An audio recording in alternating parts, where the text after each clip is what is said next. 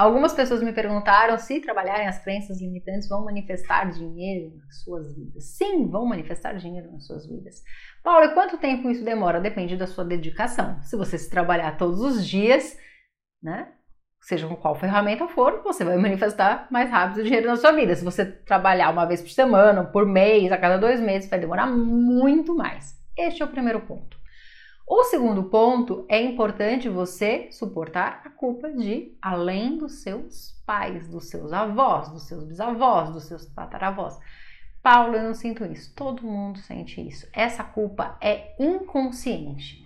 Essa culpa vai fazer com que você não tenha, por exemplo, a casa que você tanto deseja, o negócio que você tanto deseja, a viagem que você tanto deseja.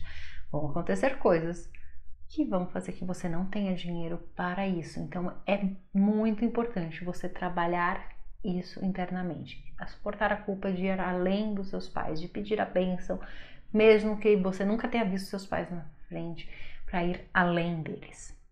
Esse é um outro ponto importante. E o terceiro ponto importante é o que a gente já falou aqui, as escalas das emoções. Quando você sente raiva, medo, vergonha, quando você está aqui, dificilmente as coisas vão se manifestar na sua vida.